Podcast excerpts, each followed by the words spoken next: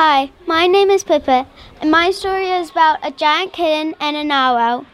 One day in the future, a giant kitten was roaming around in a tree, but not a normal tree, a haunted tree with a haunted house. Boo! Didn't I scare you? Well, I hope I did, because I am in a scary place and I am the giant kitten coming to a scary house. Boo!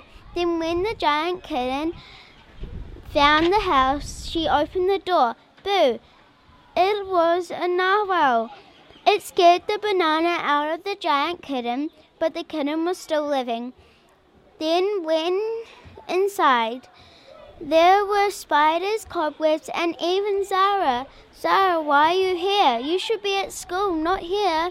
I was at school, but I got kidnapped by a narwhal and brought here.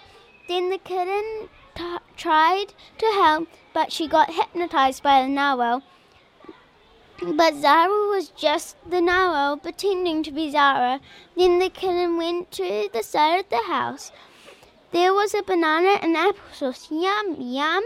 Then when she said yum, she woke up from her dream.